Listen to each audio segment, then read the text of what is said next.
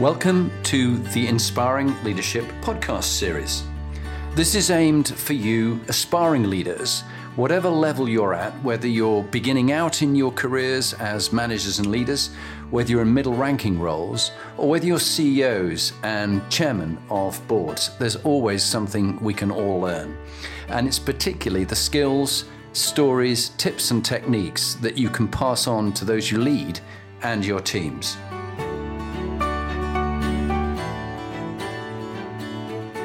Welcome everybody to my favourite time of the week. Uh, delighted to have David Hartshorn on. David's had huge, fascinating life, and it continues to be very interesting. Um, the reason David's on here was recommended by Guy Waite, who's a round the world skipper, who in turn was recommended by General James Bashall. And um, Guy recommended him because he's a fellow round the world skipper, clipper, clipper skipper, and uh, but also fascinating other things. He's been a platoon commander with 10 para uh, in three company. Um, and, and, I always admire people who in their spare time are, are able to be officers in the army. Um, and also, he was a superintendent in the Metropolitan Police and particularly um, in charge of public order as the chief of staff there. And the summer of unrest in 2009, which got pretty hellish, he was right in the thick of things when Croydon was literally on fire. So, welcome, David. Great to have you on board.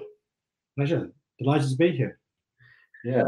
David, we're always, I say, we, and you and Ben and I had a really good chat about some of the life experiences you had. So, so let's go straight to those. And really, the, the journey that took you into leadership, you were mentioning particularly about your father doing an awful lot of things later in life. And you started to do some phenomenal things like, you know, um, being a skipper and around the world uh, racing three times.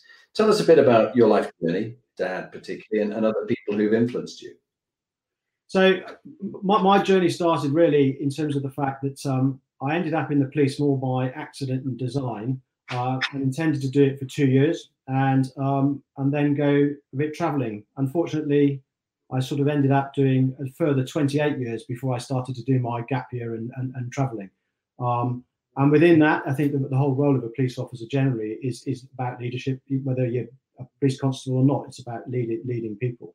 Um, but in the background, and I got to know my father a lot better in my in my sort of late teens, early twenties, and we started doing a lot of climbing and that sort of thing together. Um, and he got made redundant at the age of 54. Um, and at the time, for him, it seemed to be quite a devastating um, moment. But actually, looking back, it was probably one of the best things that ever happened to him um, and he just turned all his um, all his you know his hobbies and his passions into what, what he lived for. Um, and that certainly influenced myself on, on my journey. You know if you look at people say how on earth have you ended to make the, the, the gap from you know the, the, step from being a police officer into a round the world uh, race skipper? Well actually it's pretty similar. It's about dealing with people it's about putting teams together. It's about dynamic problem solving. Um, and it's about empowering people to um, to help solve problems themselves. And, and there's a massive, massive overlap. And the, the more, the longer I am a, a clipper skipper, the more parallels I see within, within my former calling. Yeah, and, in those three different um, callings that you've had, you know, being a parachute regiment officer in 10 para, being a, a, a skipper of around the world where you are on your own with your crew and they all look to you, what do we do now? Uh, and then also being in the police when you know Croydon was on fire. We'll hear more about that later. Um, what have you found, perhaps the differences in leadership style? Because sometimes the army get a bit complacent and they look at the police and they go, "Well, you haven't got an officer corps. You know, you, you don't train up your officers. They do various courses, but but you know anybody can go on up. Whereas you know the army is different that way. What are the pros and cons of let's say you know the army with like special forces and airborne versus you know the Met Police and then maybe separately the the sailing? Well, I think you know when I certainly joined the police, and things have slightly moved on now. That everybody started off as a police constable and had to do two years um, on on the beat, learning the skills of the trade, um, and then people are then sometimes selected for potentially you know rapid rates through through the ranks, where the military take people where they can see potential from from a from an early stage and train them up to to be a leader. I think um, the advantage is from my perspective, and I, and I actually did this with with the Clipper as well, is the fact that because I'd been a PC, in fact, actually before I became a sergeant, it was about 12, I had 12 years service, and then I went rapidly from sergeant to superintendent. But I think what happened then is I knew the basic job. I knew what it was about. I, I understood the organisation, um, and I, I had worked with some great leaders. I'd worked with some pretty unimpressive ones. Um, so I had a feel for what worked and what didn't. Um, and I felt I was then mature enough to, to um, to take on that role and lead people within within the police. It so happened that at that time I was actually going through 10 para and was going doing my commissioning course with, with 10 para as well. So they sort of came hand in hand. But then when I came on to be a clipper skipper, one of the things um, I was had a long conversation with a guy called Mark Light, who's now the race director. Um, when they said, you know, went for a, a, trial to become a training first mate with, with Clipper, and they said, Are you thinking about becoming a race skipper? So I said, Yeah, I am definitely um, thinking about doing that. I said, But before I do it, I need to know more about it. Um, and I negotiated with, with um, Mark to actually do a leg as a crew member on the um, 15 16 race. Yeah. Um, and that gave me such an insight um, to help me when I started putting my crew together for the 17 18 race to, to like, like some of the pitfalls that you fall into and, and to have a feel for what it's like to be you know, the bowman in the middle of the uh, the North Pacific in, in, in hurricane winds. Did, did, you come across Piers Dudin in your travel? That's one of the skippers. Piers. Yes, yeah. Yeah, because he, he was a, a relation cousin of my ex-wife, and I remember seeing him heading out with his crew. Did you ever serve alongside him or on his crew? No, no, no. But I, I did I knew know of him. Yeah. Yeah. But it does take certain qualities to be a race skipper. I mean, it, it, you really are on your own and huge responsibilities on you, the, the lives of uh, uh, of your crew. And, and of course, you, you had a horrendous experience, which I, I think it's important to share uh, about Sarah, which was such a such an impact on your crew and your life.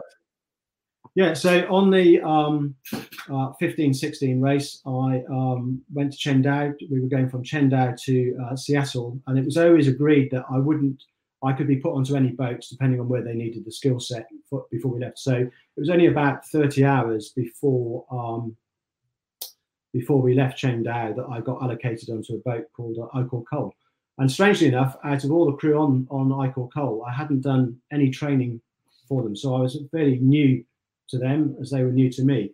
And um, then, uh, unfortunately, just as we were about a thousand miles past Japan, heading you know into uh, the North Pacific, um, we had a uh, horrific storm came out of nowhere, really. Um, and we, we, were expecting it, but it came in a lot quicker than, than we were anticipating.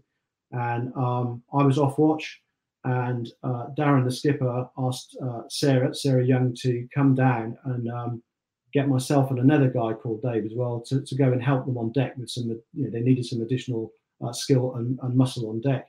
And um, as I was following Sarah at the companionway, we were hit by a huge wave, and um,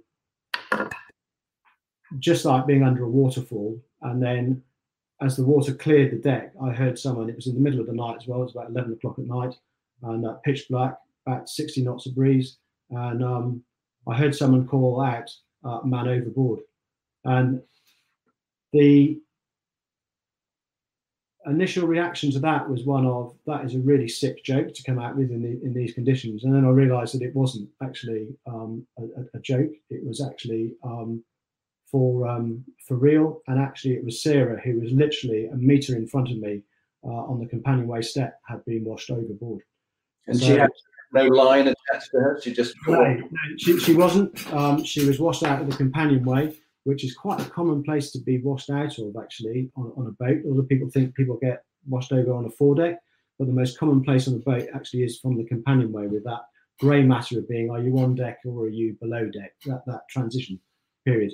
Um, yeah, so it was the middle of the night. After about 90 minutes, we eventually got back to her, um, and she was still alive when we got back to her. However, by the time we managed to um, get her back on board, unfortunately, she had passed away. So, um, so then we had about 19 days to go until um, till, till we get to Seattle. Um, and you could imagine, you know, we're on our own. You the morale was absolutely horrific. Um, there were a number of crew that um, you know we couldn't actually even get them on deck for about seven days. Um, you know, and, and understandably, you know, a lot of people were, were were terrified, but we definitely had to look after ourselves at that point because there was no one else coming to to to help. And the other the other big issue that we had is that a lot of people wanted to stop racing um, and um, just you know make our way to to Seattle. And I can remember having a big discussion with some of the crew saying, no, we've got to keep racing because the rest of the fleet are our backup. And if we let that gap get bigger and bigger and bigger, and God forbid something else was to happen, we are completely on our own. Whereas when you do uh, match fleet racing around the world, that fleet is a support, a self-help group, and will go and support people should it be required. Um, and it took a lot of people to, um, to you know, some people to work that out. It was quite difficult for it. Yeah. I I cannot imagine just how hell it was for you and the others um, to lose something like that. And and you were talking about freeze, fight, how the human psychology, what people go through. Uh, what did you see others going through, and how did you cope with the fear and the anxiety and all that you were coping with? And how has it affected you since? So I think, I mean, the, for the first time ever, that was, um, you know, from my previous experience with the police and with the military, you're talking about two groups of, of, of individual, you know, that generally, if something needs to happen, people, those people in the military and the police are stepping forward, whilst a lot of people are stepping back to to come behind the protection of the police and the military. what, what did surprise me initially was um, that was the first time that I hadn't been working in that environment. And actually, there was quite a lot of people that did freeze, and that was quite a big wake up call to me. Um, initially, I was quite surprised with that. And then the longer I thought about it, when I did have time to reflect, is actually realizing then that people, you know, a lot of people hadn't seen a dead body before, you know, and then to actually have someone who's that um, dead body, who's someone who's part of the crew, a, a really, really major part of the crew. Yeah, I'd done CPR on um, four people previously, but Sarah was the only person that I actually knew, and that whole thing was very, very, very, very different. Um, I've got to say, I got to Seattle and thought to myself, I am never, ever, ever going to cross an ocean again as long as I live, because I didn't think at that moment in time that the the, the sacrifice, you know, that that had happened um, was worth it. But then again, having reflected on that, you know, clearly I did come on because I, I went on to be a, around the world race skipper. Um, but the big thing for, for me, on the horse, you talk about Lorraine, your now wife. Yeah. To meet you in Seattle, um, knew that you had to go through the, the grieving and the and the, the huge impact of what had happened to you and your colleagues. How did you get back on your horse? Because we've all had moments where we've had a well, but I can speak personally, had really awful experiences, and, and you just don't want to do it ever again. How, how did you mentally get through that? So um, that that was quite an interesting one. I actually, um, so we, I got back to the UK. I think it was in the, in May, and then in June I was down to skipper a boat, um, a training boat for what's called level one for people who were going to be doing the 1718 race. So the day before, I had a little bit of a wobble before I went down, and I phoned the chief instructor out and I said, "Do you know what, Ben? Um, I'm quite happy to run the course, um, but I don't think I should be shown down as the skipper um, for it because I'm not sure how I'm going to react, especially when we do man overboard drills and we put a life-size mannequin in to, to, to deal with it." So I said, I think it would be better if someone else is shown down as the skipper. I'll do all the paperwork and all that like, and I'll go and deal with it because if I do have a wobble, or I do have a um, a sort of outburst, it's not coming from the skipper, it's coming from the first mate. So that we, you know, so a bit of credibility for the company and myself. So in any case, I did it. It was an amazing course. Um, I'd said to Paul, who ended up skippering, skippering the boat that week, I said, "That's it. Um, I'm not. I'm not going to be doing this." And about halfway through the week, he said, "No, Dave. I think you'll end up doing it." I did all the debriefs on the last day, and quite a few of the um, of the students um, who said, "Oh, you are going to apply to become a skipper, are they?" Because um, and then they said something which really, you know, was an incredibly powerful thing for me. Was they said because if you are, we want to be on your crew. We want to come with you, and uh, that was so. So I can remember driving um, back from from Gosport up to um, back up to Ripley in Surrey, and thinking, mm, how am I going to brace this now with with Lorraine? And then um, over a glass of wine that evening on the Friday evening, I said, I probably am going to have to put an application in. And she goes, Yeah, you always were. You just needed to find that way yourself. So, uh, yeah. So, wow. so, a bit of upward, upward management from some of my crew that then became the greening crew. Yeah. So, that for me is really gets me. And that real inspiration from your crew, even though they weren't a crew who you worked with very much, who called you to find your vocation and, and follow you because fellowship is just as important as leadership. Yeah. You've got to have people who are willing to follow you. Many yeah. people get into leadership positions and people follow them only out of curiosity into what they'll blunder and mess up next. But these guys said, if we're going to go out there and our lives are at risk, we want you to lead us. And, and mm. how could you resist that, really? Yeah, yeah. It's uh, it was a very very powerful moment in my life, really. I think you know one thing I do take out of um, the whole thing about losing Sarah is that um, she certainly that incident made a massive impact on me. It changed my outlook as a skipper and how I run a boat. I run a boat, you know, I used to run a boat safely before. I would probably say I run it you know, ten times more safely now. Um, and also, it just really, really reinforced to, to, to me two two major points that leaders build culture um, and they set the standard. And if you let a standard go, then it's very, very difficult to regain and recover. So if you start letting some of the safety issues go, to suddenly then bring it back when it's needed, that's too late. You know, it needs to be the big foundation step of, uh, of an ocean race boat. And, and being a, a skipper in that kind of environment, you know, one of your heroes you mentioned was Shackleton, who who has done some legendary, very fine leadership. But yet there's stories about people who were exploring the Northwest Passage and things like that, you know, disappeared. You know, even Hudson, you know, yeah. his mutiny on him, he never came back. Um, so it, it is the rawest, I think, the rawest form of. I've done some, some ocean sailing, but never of your standard. With um, uh, uh, in Scotland with uh, not Chay Blyth, um, I'll think of his name, um, John Ridgway, yeah, uh, who was a, a, real iconic guy. Rowed across the Atlantic with Chay Blyth, things like this, and and th- there's nowhere to go. You know, you, you, you can be a parachute regiment officer on, on, the ground somewhere, or a police officer. You can go back home. Here, yeah. you're describing you know 19 days that you had to go on with someone who died who was still on board the boat. Uh, and I, I think it's it's some of the toughest leadership positions you'll be in. And James Bashall, who's a very fine uh, officer in the parachute regiment himself, and we did P coming together. He said, you know, out at sea, you know, when he made a mistake, gosh, he learned from it. Yeah. And what's your lesson about, you know, you're clear in the business of empowering teams in extreme environments, three different settings. What what wisdom and advice would you pass to people about empowering your team, even in just normal business working environments. You know, what to do, what not to do. What, what have you learned the hard way and what, what worked?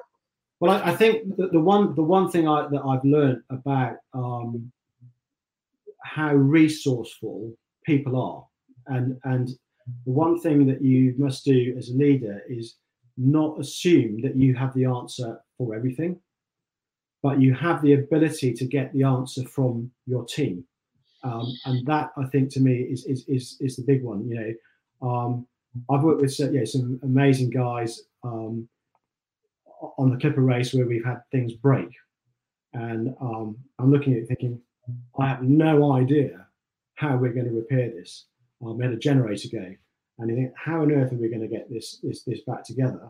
And then you always find someone within the team, you know, who has got that experiences, and lo and behold, they use a D cell battery to make a starter motor for the generator, and we're back up and running again. So it's it's about identifying the skills, you know, and and whenever I take a crew on um, with with the Clipper, is I'm not really interested in their sailing because I know what their sailing ability is generally because they've all done a course. Some of them have got previous experience.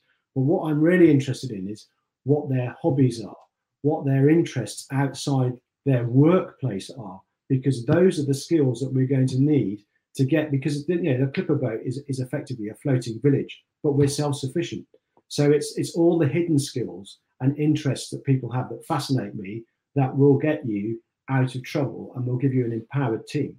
Yeah, amazing. And imagine you met the young 18 year old David Hartshorn. What, what bit of wisdom would you pass on, knowing what you've learned over all these years in the Met Police and with the Paras and uh, as, a, as a skipper? What would you pass on to the young self there? Hey, look, this is a good bit of advice, which others listening would go, you know, maybe they're early on in their career. That sounds like a, a wise bit of advice to, to follow, David. I think I've probably found out the hard way that those people who have got the loudest voice and the loudest opinions don't necessarily generally have necessarily have the best ideas. And it's some people who are sitting on the periphery of the group, the people who are you can see that they want to say something but necessarily don't have the confidence to do it. Some of those people are going to be the key to get you out of all sorts of, of, of trouble. Um, and it's just about, you know, I, probably to answer in a roundabout thing, I, I probably didn't realize how powerful emotional intelligence is as a leader and the key to getting to know your your your team and your individuals. So you know what their skill sets are you know what motivates them you know what their concerns are. And if you can draw on all of those then you will have a team where it doesn't matter how someone's thought process might feel insignificant, they'll be happy to put that thought process because they're not going to get beaten down for, with it. You know, they might that might be the answer. Yeah, great, great advice. Just just a, a little bit more before I hand over to Ben. Uh, in in your life stories, one of the others which I saw the, the video of was uh, you were way out at sea off Portugal, way in the Atlantic, when a horrendous accident happened and essentially almost ripped your thumb off just tell us about that and how you how you coped with that and how people rallied to to to act as leaders in a difficult situation. So that that was um, on the 17-18 race. It was day seven. We had um, come out of liverpool. We had made a conscious decision as a team that we weren't going to follow the rest of the fleet and that we were going to go further west. Uh, we were heading down to uruguay so lots of people did, dived straight down to the Bay of Biscay, and we uh, we went further west, way out beyond the continental shelf and out past Ireland, because we, we could see a big weather system coming in, and we thought if we could get into that weather system before the rest of the fleet, we would make up the, the, the distance and we would have a, a, good run. And lo and behold, yeah, we, we got into it, and at that point we, we were we were 12th. Um, but the wind kicked in. We were able to get the um, the ace the ACLs up, the asymmetric spinnakers up, and, and away we went. And um, because it was relatively early on in the race, people's helming um, was not particularly you know confident at that time. We were still developing as, as a team, and our skill set was um, so. I was doing quite a lot of helming on that day, and I knew um, that we were about to have a, a, a watch changeover. And I thought, right, there's two guys coming on in the next watch that could possibly helm this boat. So we hang on. Any case, they gave it a go and decided no, it wasn't for them. It was it was in the middle of the night by then, as things always are, and it was a bit too much. I said, fine, we'll get the kite down. And we then realised that we'd lost the uh, the line to douse the kite in the water. The dousing is, is bringing it in. So in the process of uh, recovering that line, I ended up with the uh, line in my hand and holding the guard wire. and the boat's doing about 18 knots. We've got about 35 knots of breeze, so a lot of power taking place. And at that point, the um, the, the spinnaker collapsed and then reinflated. And the spinnaker is about the size of a, of a, tennis court, so you can imagine the size of the sail. And um, as that happened, uh, as I was holding the guard wire, it pulled my uh, hand through the guard wire, just like a, uh, a cheese wire. And, um, and I can remember looking down and um, thinking, ah, I've got six digits.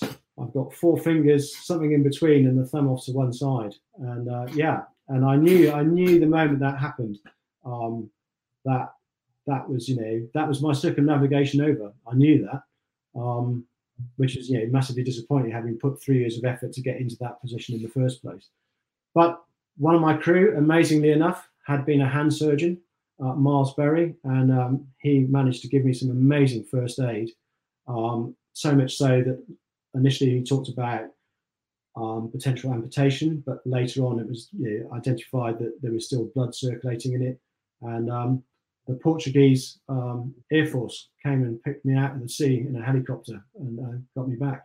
And that was a very strange thing to do because I then had to um, step off the boat that I was skippering with with a, an amateur crew, and um, I didn't realise how quickly the boat disappeared very very quickly, and suddenly I was in the middle of the ocean leaving them to find their way to Portugal, whilst I was hoisted back in a helicopter. That was a, wow. yeah, a big moment. Wow. Well, David, look, thank you. Some amazing stories, and you've got many more to tell us. But um, Ben, I think it's time for, for you to take over for, for your turn, host and skipper the boat. Great stuff, fascinating stuff, David, and, and su- such um, interesting different parts of uh, of your life. And we've had um, a number of people make some comments and and um, and some likes.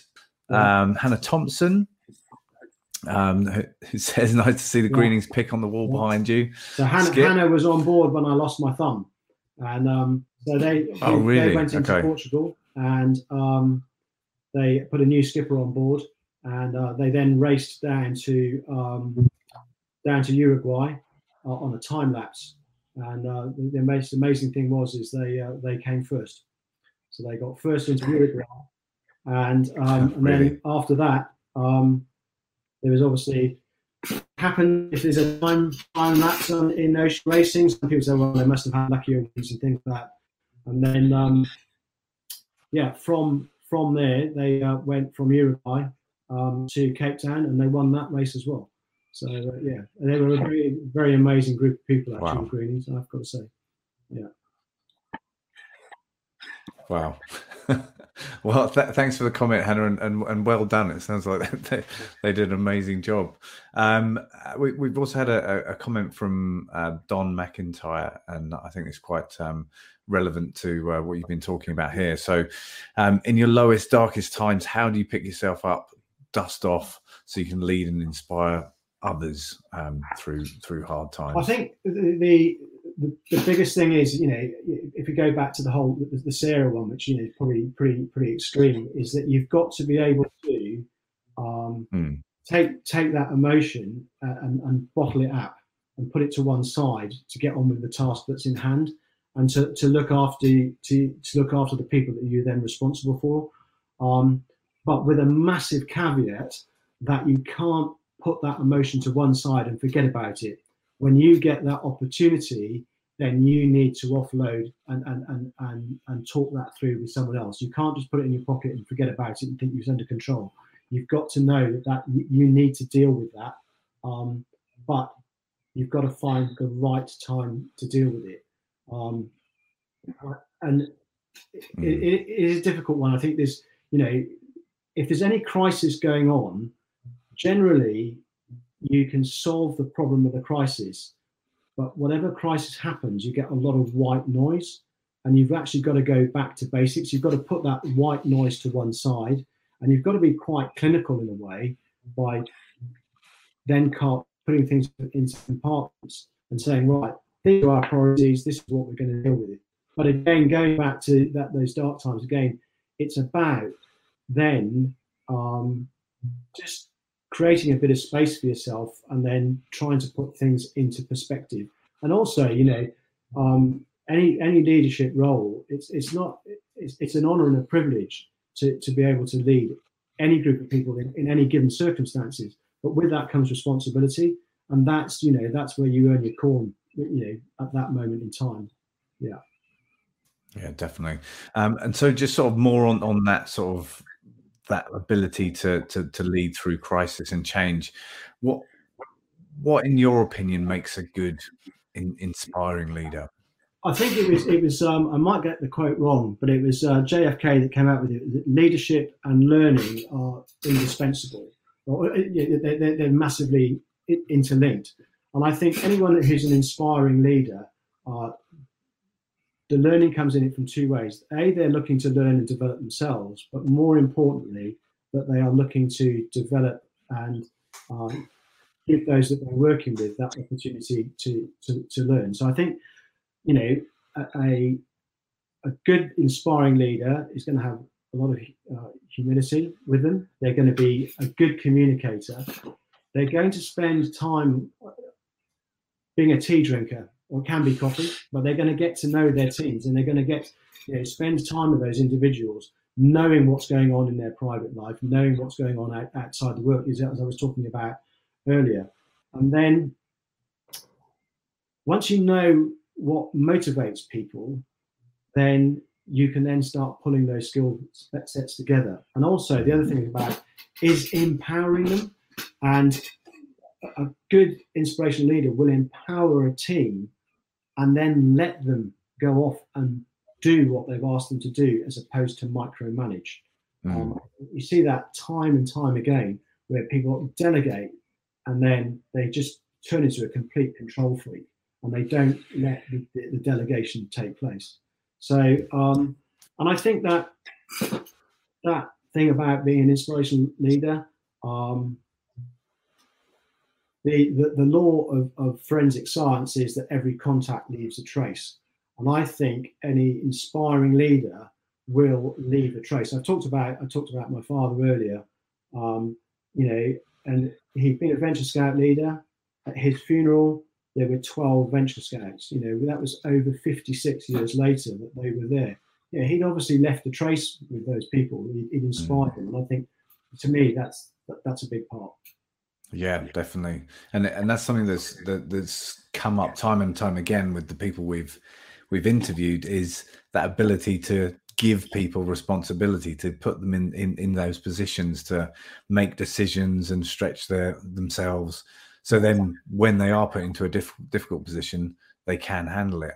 And it yeah. seems to be a, a, thread which seems to come quite often from from people with a military military background. Is is that something that you picked up from from there or I, I think it's quite quite possibly you know I, I don't know whether i can pin it 100% on that. But the one thing that also that I've identified is, you know, going back to the ocean, being on an ocean, you know, um, certain race teams will have two or three helms, you know, per mm. watch.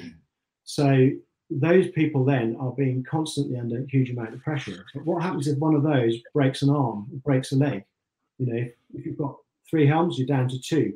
So it's about empowering people and bringing people on. So you've got built-in resilience to your team. You know, it's, it's really important. I don't think people underestimate. You know, we, we you know, look at what the country's going through at the moment, mm. um, or the world going through. You know, you need a lot of resilience in, in things like that. And to build that resilience, you've got to delegate and you've got to coach and you've got to bring people on. Yeah, definitely. Um, and uh, Anthony Cope has, has, asked a question which um, brings me on to my next question, but uh, is looking at who has inspired you. Which leaders do you do you, have you found inspiring? Um, Anthony himself has uh, has put his uh, leadership heroes as Churchill and um, Jean Luc Picard of the of, um, uh, the uh, Enterprise, I think, believe Star Trek. right. Okay. Um, well, I think yeah, as I said said earlier, that yeah, um, Shackleton had I, I was fascinated think he was quite a modern leader it, it, ahead of his time, as opposed to um, to now. I think um, this will probably surprise you a little bit. Willie John McBride from the Lions, 74 Lions, um, inspired me as, as, as, as, a child. In fact, I even named my tortoise after him. But um, I've worked, um, I've worked, you know, with, with a couple of people in, in the police. Um, you know, Cressida Dick, I'm absolutely delighted that she made the first uh, female commissioner.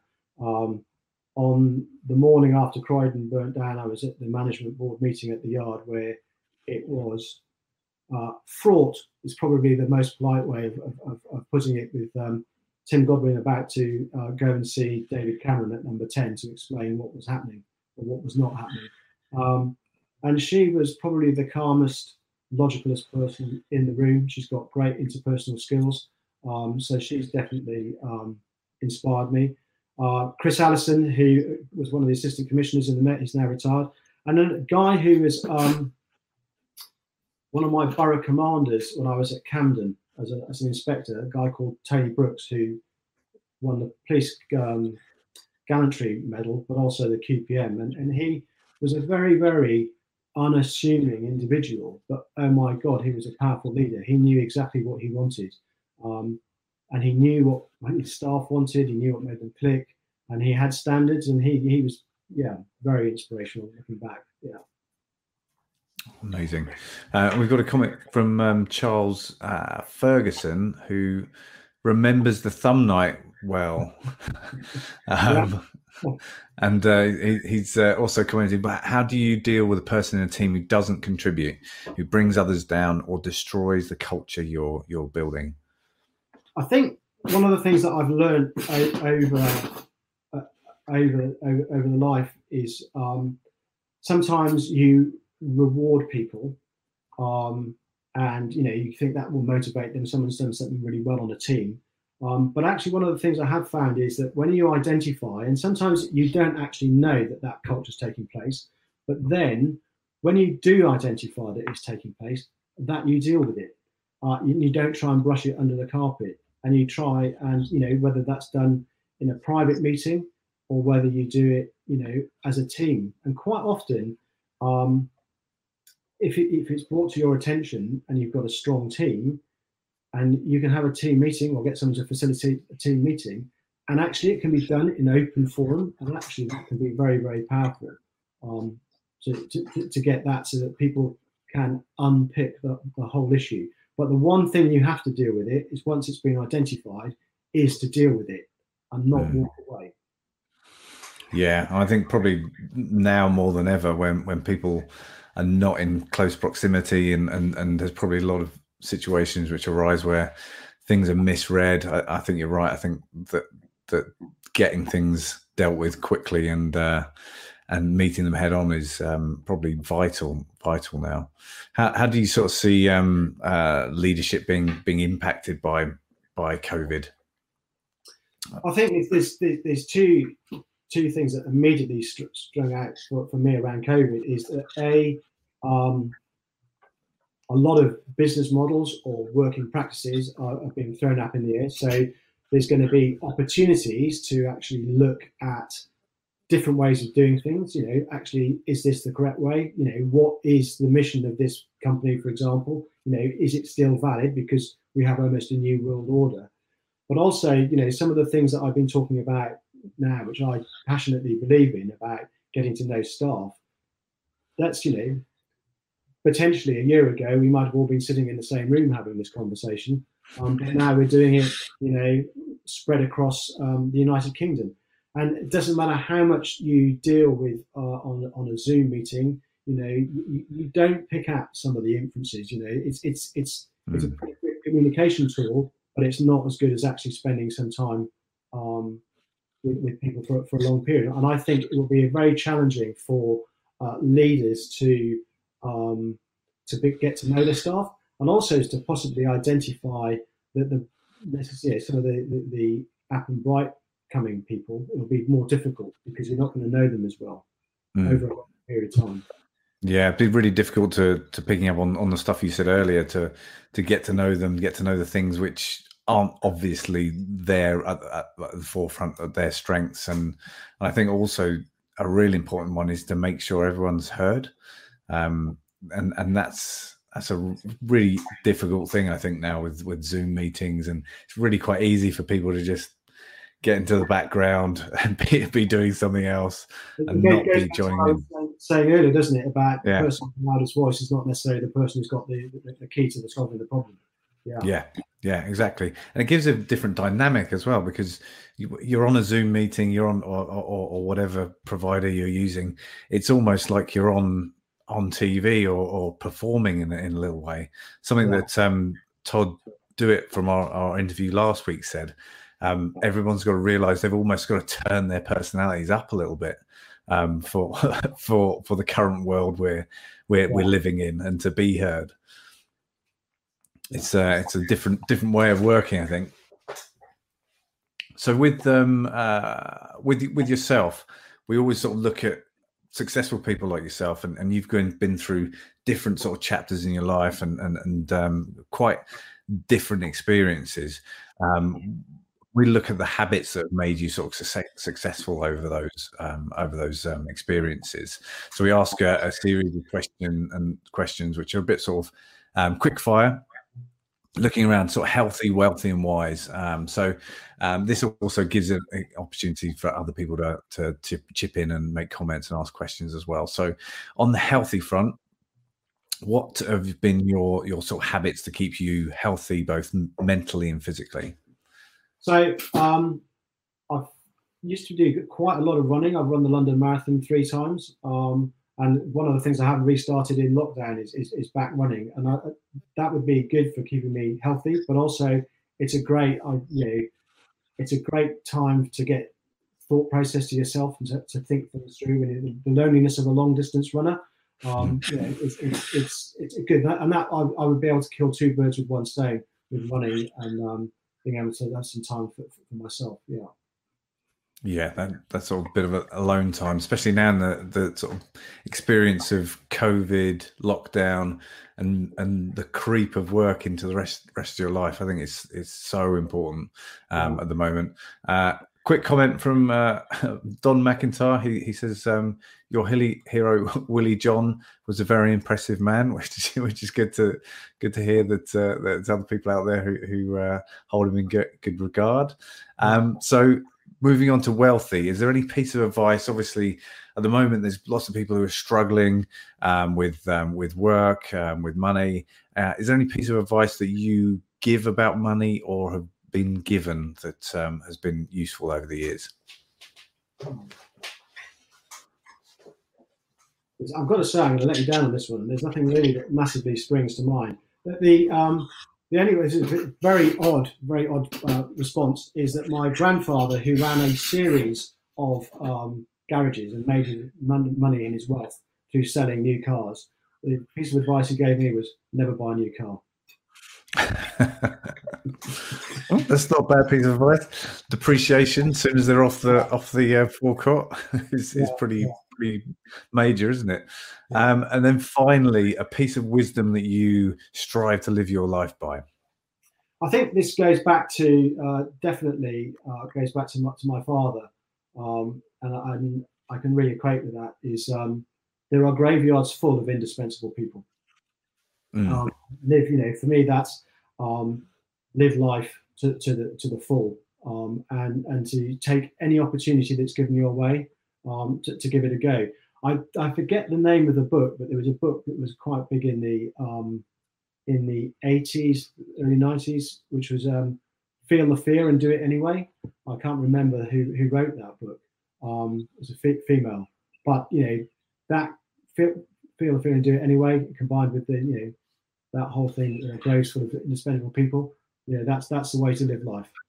Yeah, yeah. And when when did you sort of um, start living that sort of feeling the fear bit? When when when did you, did you start pushing yourself in that way? I think probably from my from my my twenties. I mean, it, it's it's it's it's funny you talked about the parachute regiment and stuff. It was um, I went to join the TA and went to my local local unit and discovered when I arrived there that it was part of the parachute regiment, and I immediately uh, thought, "Oh my god, I'm not up for this." I went in and started speaking to someone, and then before I knew it, I got hooked and, and, and was in it. But that was a, very much then, you know, I'm probably or didn't think I had the skill set or, the, or the, the mental ability to do that. but no, I gave it a go, and yeah, I got there and got my commission as well. So that was a double whammy. So yeah, take take any opportunity. Yeah. Quick, quick one. It was uh, Susan Jeffers, "Feel the Fear and Do It Anyway." Great book. Right, Susan, yeah. Susan Jeffers. Yeah. yeah. Fantastic. So we've got a couple of comments and um, questions just to sort of add in here. So um, we may hear some background noise as my daughter's arrived home, so uh, there may be some some noise in the background. Try and ignore it. Um, when in a team, um, egos are in the mix. How do you keep true to your convictions and retain belief in your leadership skills? Uh, this that that's a that's a great question. And um, on the last Clipper race, um, we uh, inherited um, someone from another boat, which is quite an unusual thing to do because there were some big clashes of, of, of um, egos.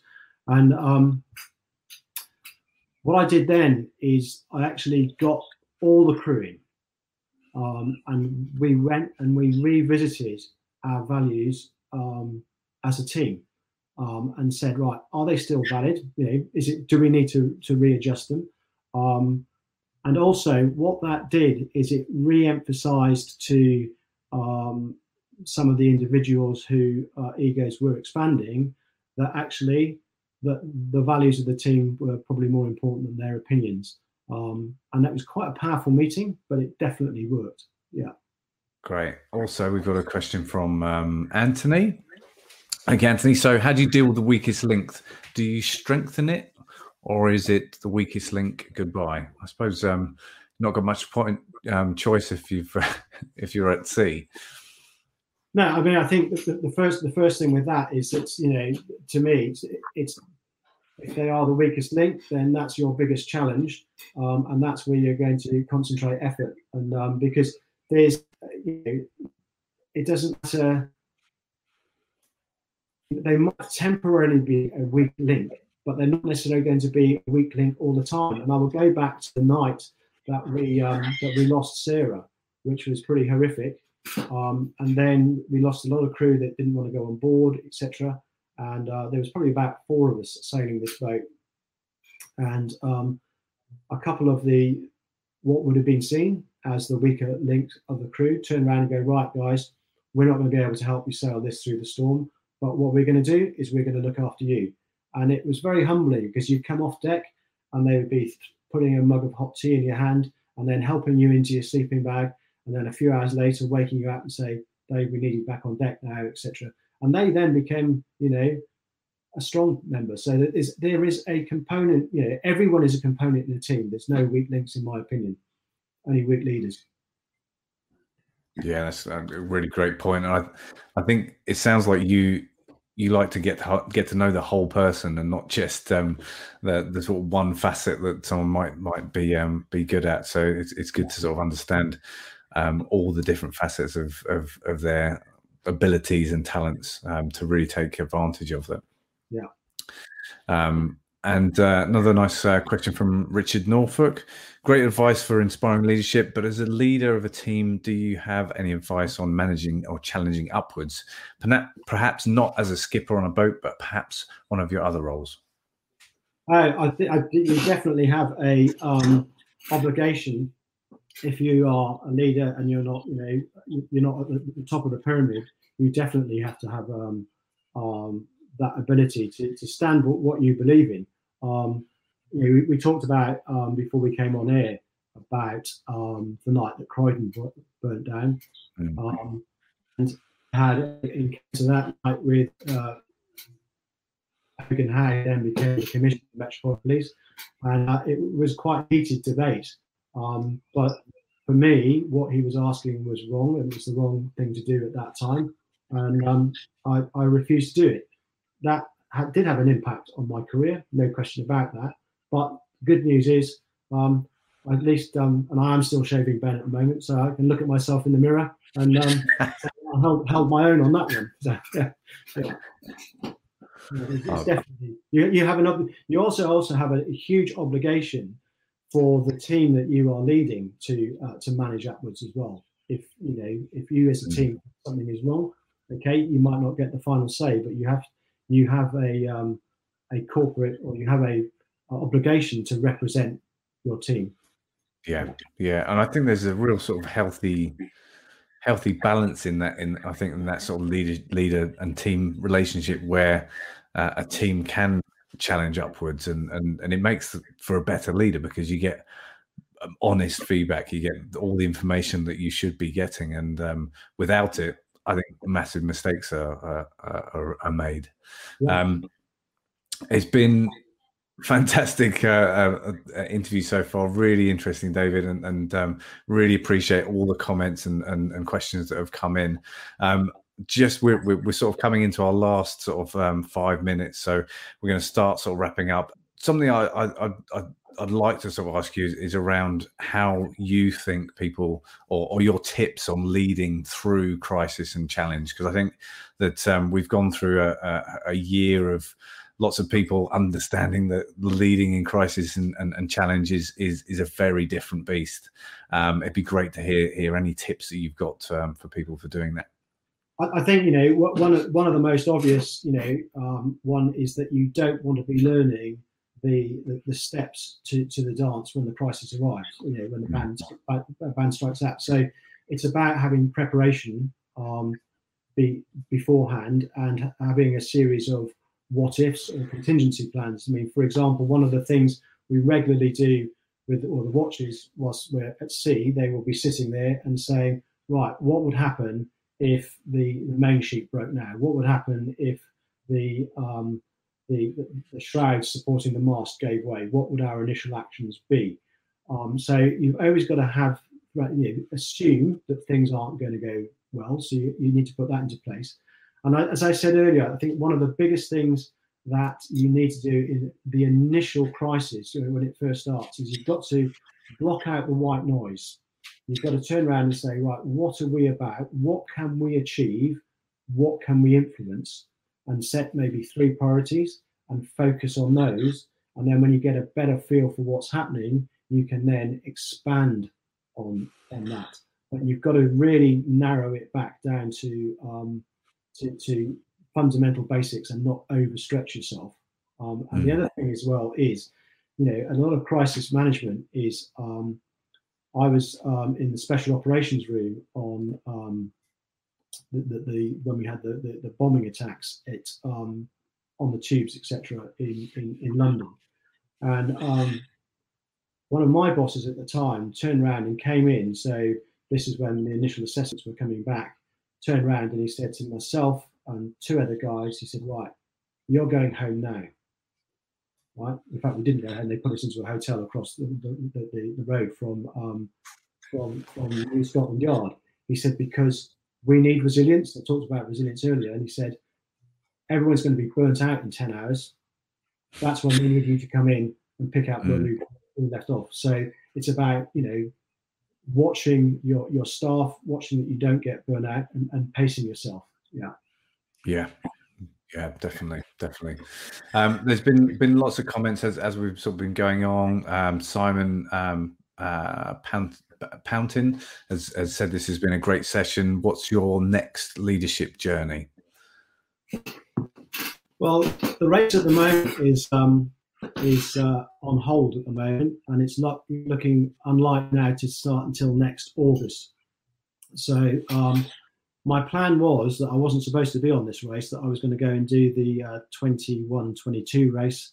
Um, it now looks like I'm going to go and finish this race and then go back and do 22-23 and get my circumnavigation in one hit. but, uh, yeah, that's that's that's probably my next plan. Yeah. That's the plan, right? Do you miss it terribly when you're not not um, getting ready for a, a, a sail or um, a journey? No, no. I, I just I find um, it's been the, the, whole of lockdown has been quite strange for me. So suddenly we were obviously we were in um, the Philippines when the race got called, and we were right in the thick of it. We were just about to leave to go across the North Pacific, and uh, no, suddenly so I'd gone from really intense working to absolute standstill, nothing. Um, uh, apart from decorating, which I think anyway, run out of projects for me now. But um, it's been part of so. No, I'm looking looking forward to getting back and working with teams again. Yeah, yeah. Well, if yeah. I if I could come in briefly and, and let Ben finish off in a moment, but uh, I've really, you've seen from the questions and the comments, I've really enjoyed your humility, uh, your wisdom, your experience. Uh, you're a phenomenal, inspiring leader, and it, it's lovely to see the lessons you've learned and also the battle scars that you've had, which we've learned from from from you sharing that. So, David, thank you from from me and Ben. Yeah, it's been been been fantastic. And uh, just a quick comment from um, Richard Norfolk, just saying um, the the answer you gave earlier, great great um, uh, answer, and shows depths of character and integrity, standing up for what you um, and your team believe in, demonstrating an obligation to represent your team. Yeah, really appreciate it. And and from that, what what, what would you like from your your life, your legacy to be, David? I think, um, yeah, especially the work around Clipper is the fact that um, that, I, that I've helped people um, achieve some of the most challenging aims in their life and have given them their tools to, uh, to, to, deal to deal with that and maybe the mindset that the fact that they can go on um, and actually set themselves challenging and they, they give them the self-belief that they can achieve it you know? mm. yeah, definitely. Yeah. Final question before we go. Have you got a book recommendation for us? Well, I've got one actually, um, and it is leadership based, and I read it going through the uh, the Southern Ocean um, on, on the last race, and um, it's uh, Open Side by Sam Warburton, um, and it's the story of um, him becoming the Lions captain and obviously the captain for, for Welsh rugby. But it's a really, really good insight into uh, the self-sacrifice and um, you know his passion for for for developing people as well. And um, very humble guy, very humble guy, and uh, definitely worth a read. Fantastic, David. That has been fantastic and, and such a such a lovely um, sort of finish to, to, to the interview. David, thank you very much indeed. Thank you very much for